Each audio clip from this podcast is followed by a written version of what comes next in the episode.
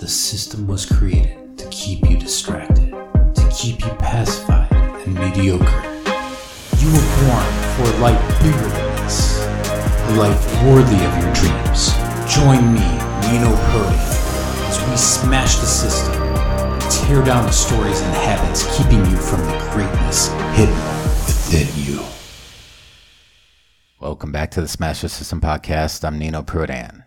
Yesterday I was telling you about how I noticed that food was keeping me from being emotionally balanced. And I told you that today I would share with you a little trick on how I identified the food that was affecting me this way, that was keeping me out of balance.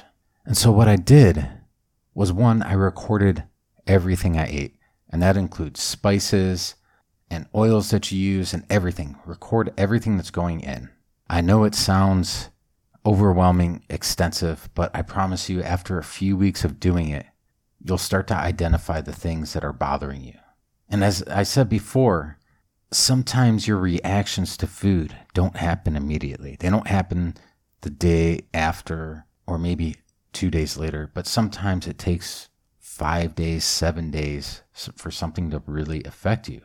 So having everything written down that way you can refer back to everything and kind of trace everything back is really important. So, all right, I'm going to get to it. The big hack is measuring your heart rate after you eat. And after you're done eating, about 30 minutes later, check your heart rate, write it down. And then 30 minutes after that, do it again. And then one more time, 30 minutes after that. So that'll be 90 minutes after you finished eating, check your heart rate and write it down again. And one easy way to get your heart rate is just to get a phone app that measures it and use the little flashlight. I mean, if you're wearing a watch, you could just look at your watch. Uh, that's what I did. I had a heart rate monitor on and just used that to measure my heart rate. But do it for everything that you eat and space out what you eat while you're doing this. Space it out so it's at least a few hours apart. That way there's no crossover. And then what you want to do is get your heart rate first thing in the morning before you get up out of bed. While you're still in bed, get your baseline heart rate, your resting heart rate. And what I did is I did this for three days straight and then averaged it. And that way I kind of had an average for my base heart rate. And so anytime you measure your heart rate after you eat, and it's 16 beats a minute or more than your resting heart rate, there's a good chance that you're reacting to something you ate. And so, what you can do is just mark down which foods are suspect, and you can start cross examining them. And then you can start picking them out one by one and checking them and seeing if you're reacting to them. So, it's kind of a, a process of elimination. But you, first, you pick out the suspects. And then, once you figure out the suspects, then you test them individually by themselves and see if you react to them. Sometimes it's the spices that you're putting on things. Uh, for me, I was reacting to peppers. Actually, at one point, I was reacting to almost everything I ate, so it was really tough. I had to eliminate everything and then slowly introdu- reintroduce food. Now, this whole process is going to take a few weeks, and you're going to have to be patient with it. But I promise you, you, you see it through. You're going to see huge results along with your relationships. And also, it's going to help you stabilize your emotions with productivity too. It's going to help you focus more. Once you get food that I, I shouldn't say toxic food, but it's toxic to you. It's reactive food. If your body is reacting to food, you shouldn't be eating it. And there's a there's a couple other clues to this too.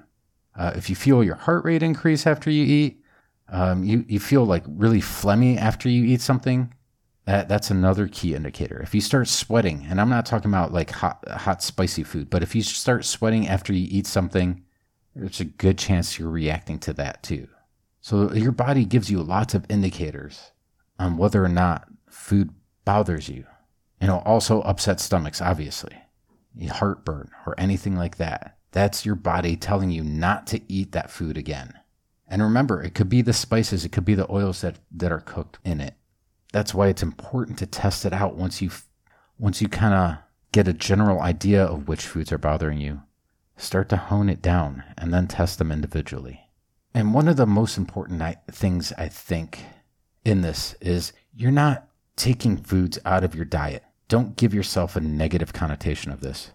Look at it more as one, you're removing foods out of your diet to help you become more of the person you want to be. And two, you're making room in your diet for different foods that make you feel great, perform better, and achieve the you that you dream of being. To be emotionally balanced, more loving, more caring, more productive, more thoughtful, and more focused. So you can achieve those things that you want to achieve. So you can crush your goals and love harder and bigger than ever. I'm Nino Prodan, and I hope you have a wonderful weekend. I'll talk to you next week. If you like this podcast, have been inspired, or learned something, please leave a comment and share it. The only way to smash the system is to spread the word and do it together. Start taking action now and get a free gift by enrolling to my list at smashthesystem.biz.